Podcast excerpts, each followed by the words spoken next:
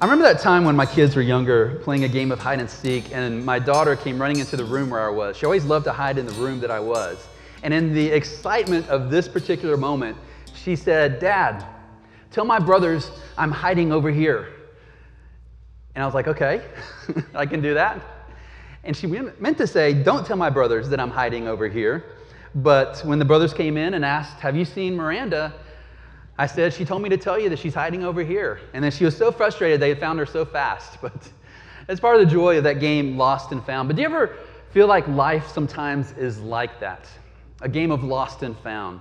That maybe God is somewhere out there hiding, but He's not telling us where He is. Today, we're going to look at a passage that Dr. Long had just written, a well known story about Jesus' encounter with a man named Zacchaeus. And in this, we're going to learn a little bit about hide and seek. And it's not so much that God is hiding from us, but that we've been hiding from Him. And we're going to see this truth highlighted for us in this encounter that Jesus had with this man named Zacchaeus. So we're going to call our study today The Mission of Jesus. And if I had the space, I would have put on here the mission of Jesus according to Jesus, because we're going to see Jesus articulate why he is seeking out this man named Zacchaeus. And if you're here today just trying to figure out what Christianity is about, to explore, to go deeper in it, you maybe could not pick a better day because here we're going to hear Jesus articulate clearly what his intents are and what his purpose is in his mission. And if you are a follower of Jesus, we're going to hear once again not only that wonderful truth that Jesus knows us and knows us deeply, but that he desires to envelop us into the story of God and to use us in reaching other people as well. So let's pause for just a moment and ask the Lord to teach us to take this story, which for some of us may be very familiar, and to use it again and afresh in our life this day. Let's pray together. Lord, as we look at this story of Jesus' encounter with Zacchaeus, this wee little man, as the kids' song goes, I pray that you would teach us, um, teach us truth, but more than that, help us to be changed and transformed by that truth. As we see Jesus encountering Zacchaeus, Zacchaeus encountering Jesus, and the radical effect that that had on this man who was a tax collector. Lord, help us to understand um, and to see ourselves in this story as those who desperately need to be found by you. And so open our ears, open our eyes, open our hearts to receive the things that are contained for us this day in the gospel of Jesus. It's in his name that we pray. Amen. So, friends, we're told that Jesus went to Jericho. He entered this city and he was passing through. And Jericho is one of three main places of tax collecting for the Roman government. The other was Jerusalem, and the other one was Capernaum, Jesus' home base. And so Jesus is on his way to Jerusalem, and he stops by this place named Jericho. And we're told, Behold, it's just a fancy way of saying, Look, there was a man named Zacchaeus. He was a chief tax collector, and he was rich. Now, this is not the first time we've encountered tax collectors in the Gospel of Luke. Here's a graphic of an actor who uh, is playing the Matthew, the tax collector, one of Jesus' disciples. And let's just remind ourselves that these tax collectors were despised. Nobody liked them at all because they were Jews who were working for the Roman government. And the Roman government had a set amount of money they could collect from people, and anything they could collect beyond that, the Roman government didn't care. And so they were known as cheats and, and thugs and, and really seen as traitors. And, and as we're working our way through this gospel and we see tax collectors come up again over and over again, let's just be reminded that Jesus invited a tax collector to be a part of his group of disciples.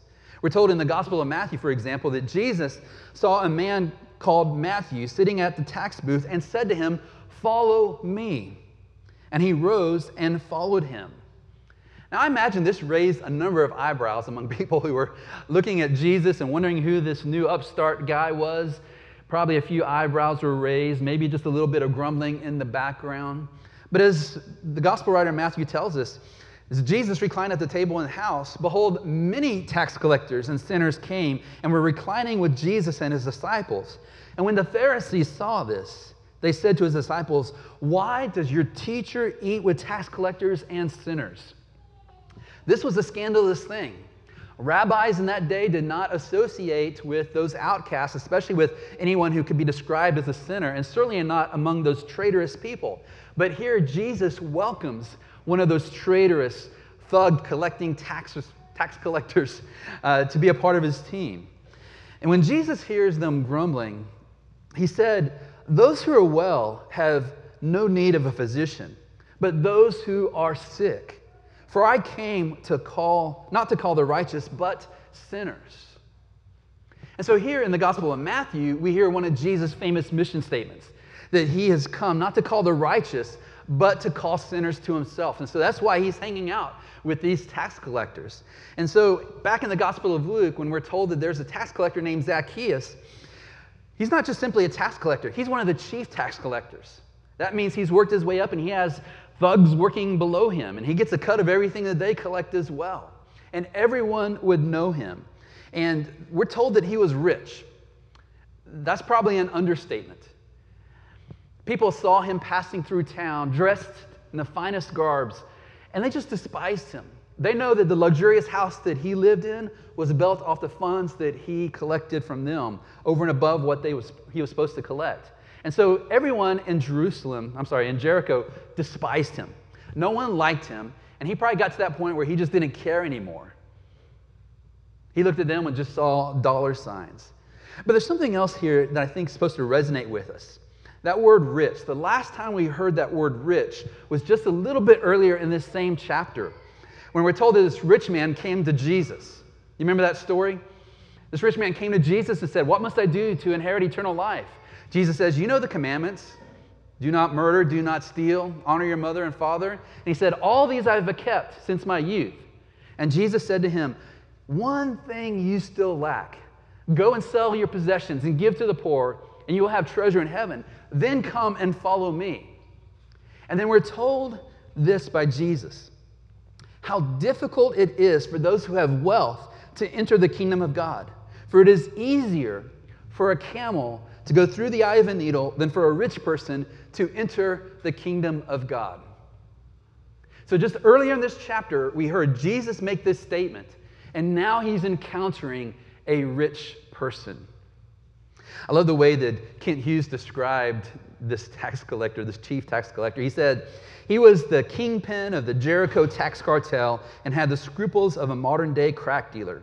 He was filthy rich in the fullest sense of the term. So he was a despised rich man who got his wealth by just cheating his brothers and sisters, and, and no one liked him. But we're told in verse 3 that he was seeking to see who Jesus was. But on account of the crowd, he could not because he was small in stature. So he ran on ahead and climbed into a sycamore tree to see him, for he was about to pass by. So here we're told that Zacchaeus was small in stature. He can't see who Jesus is, so he runs ahead of the crowd. He climbs up in this sycamore tree to see Jesus as he passes by. But did you notice how Luke phrased it? He was seeking to see who Jesus was. Not just seeking to see Jesus, but seeking to see who Jesus was. I wonder what had perked his interest. Maybe he knew Matthew the tax collector and wondered why anyone would give up everything they had and follow this man from Nazareth. Or maybe, just maybe, he got to that point that so many of us do that wealth can buy a lot of fun things, but they really don't satisfy deep at the core of our being. So he's surrounded with all his wealth and he's incredibly empty. Maybe he's just tired of being the kind of guy he is. Tired of hating and tired of cheating and tired of using people and tired of people being angry with him. And so maybe Jesus is coming by and he's heard great things about him. And he's just wanting to see who this man is that is stirring so much interest. We're not sure what's going on here, but he's seeking to see, not just simply see Jesus, but who Jesus is. Maybe he's heard that this man from Nazareth, that everyone is clamoring to see, stops and has dinner with people like him. And so when Jesus came to the place, he looked up and said to him, Zacchaeus, hurry and come down, for I must stay at your house today. For those of us who know this story, we're probably tempted to rush through this phrase right here. Notice that he just calls out his name, Zacchaeus. How did he know Zacchaeus' name? Imagine if you're, uh, let's say Billy Graham comes to town, and everyone's clamoring around and, and sees him, and, and you run ahead and you jump up on a wall, and he's passing by, and he says to you, Catherine, or he says to you, Megan, how does he know my name? Jesus knows Zacchaeus' name. And he says to them, Hurry and come down. Not just, I see you up there. What are you doing up there, you crazy man? Zacchaeus, hurry and come down. For I must stay at your house today. What an interesting way to put it. That word must in the Greek language means it's necessary. I have to do this. I love the way R.C. Sproul put it. There was an urgency behind Jesus' words. He was saying, It is imperative that I come to your house today. So here's the interesting thing Zacchaeus was seeking to see who Jesus was. And Jesus is wanting to see or seeking to see Zacchaeus for a particular purpose. And here's a point I want to emphasize. Long before you were ever or you ever became interested in Jesus, Jesus was already interested in you. Before you even heard the name of Jesus, Jesus already knew your name. Before any of us wanted to know who Jesus was, Jesus was already at work behind the scenes, orchestrating things so that we could come to know him. In verse 6, we're told that he, that is Zacchaeus, hurried and came down and received him joyfully. That's an interesting way to put it.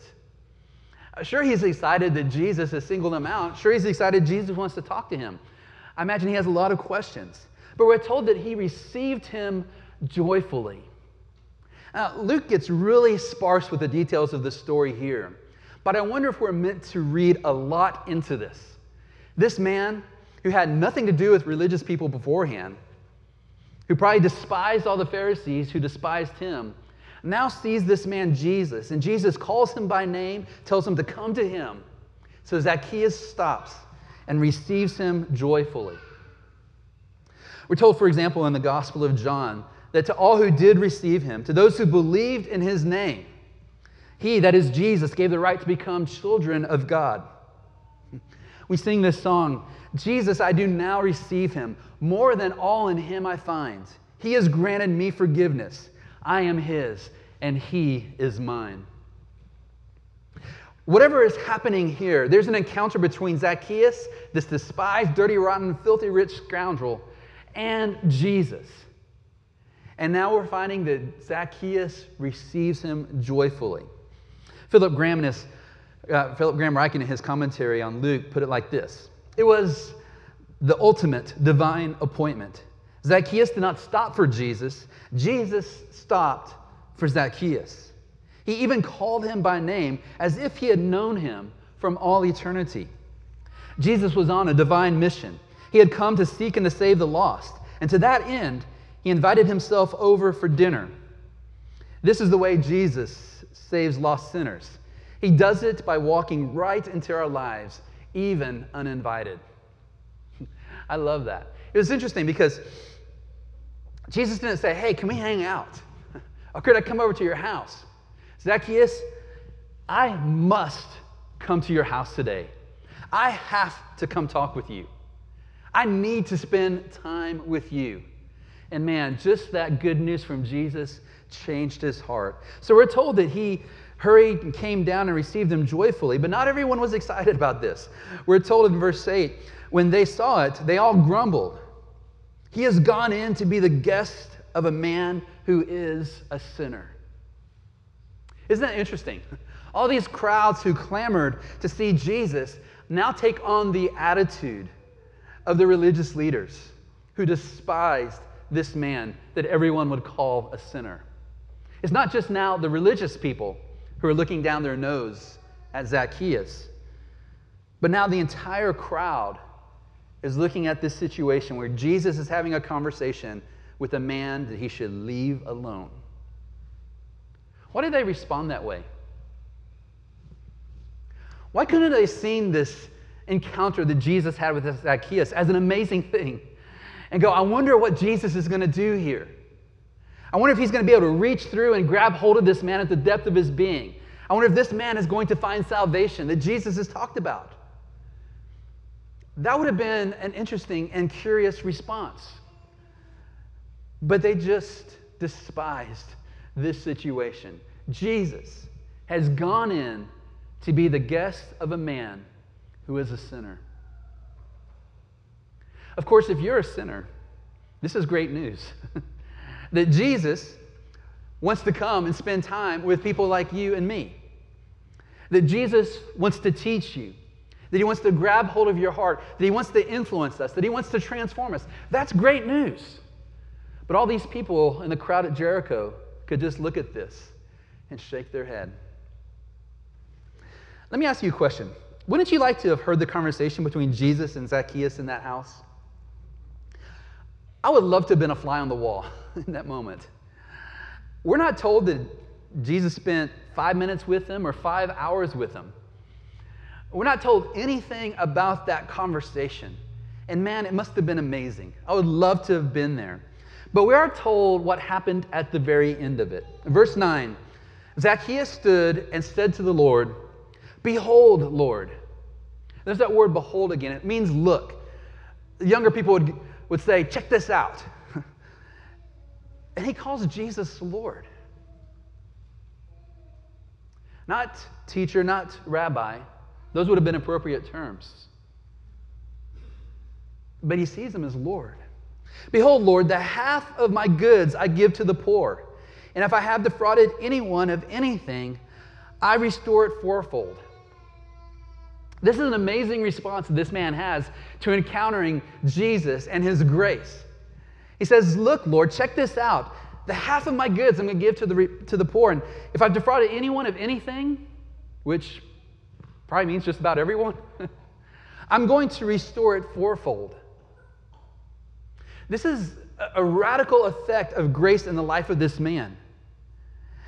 What's interesting is the law of Moses did require restitution, but it wasn't this much. For example, in the book of Leviticus, we're told that the Lord spoke to Moses saying, If anyone sins and commits a breach of faith against the Lord by deceiving his neighbor through robbery, or if he has oppressed his neighbor, if he has sinned and has realized his guilt and will restore what he took through robbery or what he got by oppression, he shall restore it in full and shall add a fifth to it. So, under the, the Mosaic law, the law of Moses, the Torah, if you lived in Israel at the time and you stole something from someone or got it through oppression, you're required to restore it back 100% and then add a fifth to it. But here's Zacchaeus says, Look, if, if I've stolen anything from anyone, if I've defrauded anyone, I'm going to give it all back. And then I'm going to do it fourfold. What's going on here in the life of Zacchaeus? He's doing exactly what Paul the Apostle would later say. They should repent and turn to God, performing deeds in keeping with their repentance. That is, when we return to God, we say, We're sorry, Lord, for what we've done. Please forgive me. We experience that grace. We prove our turning back to Him by a new life, by living a beautiful life, by performing deeds not in order to earn salvation, but in keeping with our repentance, in order to demonstrate that salvation. So here's this man, Zacchaeus, now giving away his wealth. Here's this man, Zacchaeus, who is transformed by his encounter with Jesus. He simply didn't care about riches anymore, not like he did before, because he had found, or rather had been found, by someone who is infinitely more satisfying. You see, currency ceased to be the definition of his life. he has found someone who is better than life, a treasure that is greater than any treasure he had accumulated to date. And because he had found Jesus, or rather, he had been found by Jesus, he's just simply giving it all away now. Now, my friends, Luke, the writer of this gospel, wants things to be resonating in your mind right now. By placing this story about Zacchaeus here, in his account of the life and teaching of Jesus. Luke is intentionally contrasting Zacchaeus to the rich ruler we had just heard about. Remember, the rich ruler came to Jesus. And Jesus says, There's one thing that you lack. Sell all that you have and give to the poor, and you'll have treasure in heaven, and come follow me. And the man went away sad because he had great wealth. He couldn't have Jesus and that wealth. It was, it was an idol for him. So Jesus said, You got to get rid of it and come follow me. You will have great treasure. And so, what, what Luke is doing by placing these two stories here next to one another, he's saying this Look, a camel has just gone through the eye of a needle. What we thought was impossible with man now is indeed possible with God. Specifically, the mercy of God and the grace of God expressed through Jesus Christ. The rich young ruler loved his wealth more than Jesus. And this chief tax collector, with his encounter with Jesus, now found himself more in love with Jesus than with all of his wealth. Look, a camel has just entered through the eye of the needle. Look, this sinner has just entered the kingdom of heaven. And then Jesus says in verse 9, He said to him, Today salvation has come to this house, since he also is a son of Abraham. What an interesting phrase. Today salvation has come to this house, since he also is a son of Abraham. What does that mean that he was a son of Abraham? Well, he was a Jew, and ethnically he descended from Abraham. Abraham longed to see the day of Jesus. And now Zacchaeus was able to see the day of Jesus. And even though he was a Jew, he was what Jesus would describe as one of the lost sheep of the house of Israel. And so this is one of the reasons Jesus came was to restore lost sheep like Zacchaeus. And so he says, Today salvation has come to his house. Isn't that an interesting way of putting it? Who came to his house? Jesus came to his house. And yet Jesus says, Today salvation has come to this house. You see, my friend, where Jesus is, there salvation is. And then Jesus caps it off by saying, For the Son of Man came to seek and to save the lost. Here's another mission statement from Jesus. Just like in the Gospel of Matthew, when Jesus said, I have not come to call the righteous, but sinners to repentance, here is another phrase from the lips of Jesus that helps us to understand who he is and what he was all about. The Son of Man came to seek and to save the lost. My friends, this will be a good verse to memorize if you don't have it memorized. Luke chapter 19, verse 10. What is the mission of Jesus? The mission of Jesus is to seek and to save the lost. And so he uses this phrase, the Son of Man. The Son of Man is that phrase from the book of Daniel about this individual who would be given all glory and honor and dominion, and all the nations would come and serve him. And yet we see the Son of Man now serving the lost. Jesus came to seek out and to save the lost. Or we could put it like this Jesus is on a search and rescue mission to bring lost folks into his kingdom. It can be lost folks, like these self righteous Pharisees and religious leaders who, who just were too wrapped up in their own righteousness. He came to save people like that. But he also came to save dirty, rotten, filthy, rich scoundrels like this tax collector that everybody despised and no one wanted to talk to except Jesus. I'm reminded of what Paul would later say about the work of God in conjunction with Christ. He says in the book of Colossians, He, that is God, has delivered us from the domain of darkness and transferred us into the kingdom of His beloved Son, in whom we have redemption, the forgiveness of sins. This is what happened to Zacchaeus. He was delivered from the domain of darkness, enslaved to his riches, unable to see the beauty and glory of Christ. And now he's been brought into the kingdom of Christ. Because Zacchaeus received redemption and the forgiveness of his sins. And my friends, this is exactly what happens to you and me when we encounter Jesus and he grabs hold of us and he saves us. So here's an important question Why does Luke record this encounter in his historical biography of Jesus? Luke is about to turn the corner for us. He's about to tell us about what was described as Holy Week that we just went through the week prior to Easter that week where Jesus entered Jerusalem.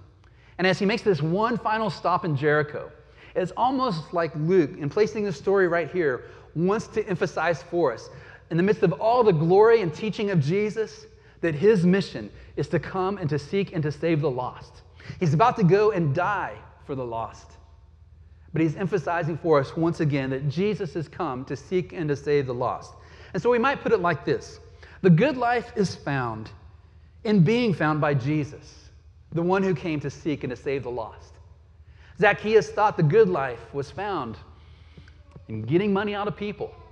But now he realizes, like so many of us have realized, that the good life is found in being found by Jesus, the one who came to seek and to save the lost.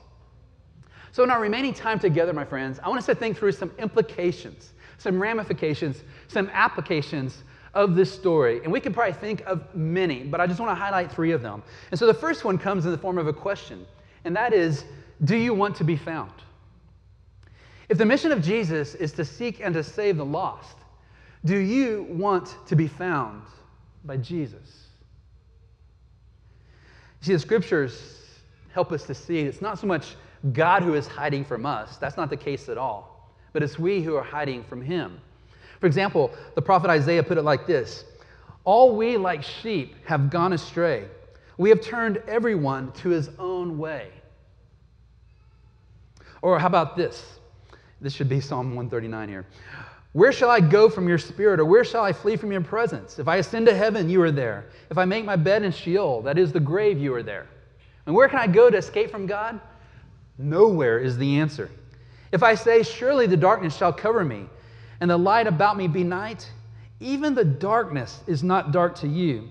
The night is bright as the day, for darkness is as light with you. We can't hide from God. We can't go anywhere and say in our hearts, Don't tell God that I'm hiding over here. How about the prophet Jeremiah? Can a man hide himself in secret places so that I cannot see him, declares the Lord? Do I not fill heaven and earth, declares the Lord? We can't hide from him if we wanted to. He surrounds us and he is everywhere. And more importantly, he has sent his son Jesus on a search and rescue mission to seek and to save the lost. And so the question is, is do we want to be found? Have you gone from saying, don't tell God where I'm hiding, to Jesus, I'm over here, please find me? Do you want to be found?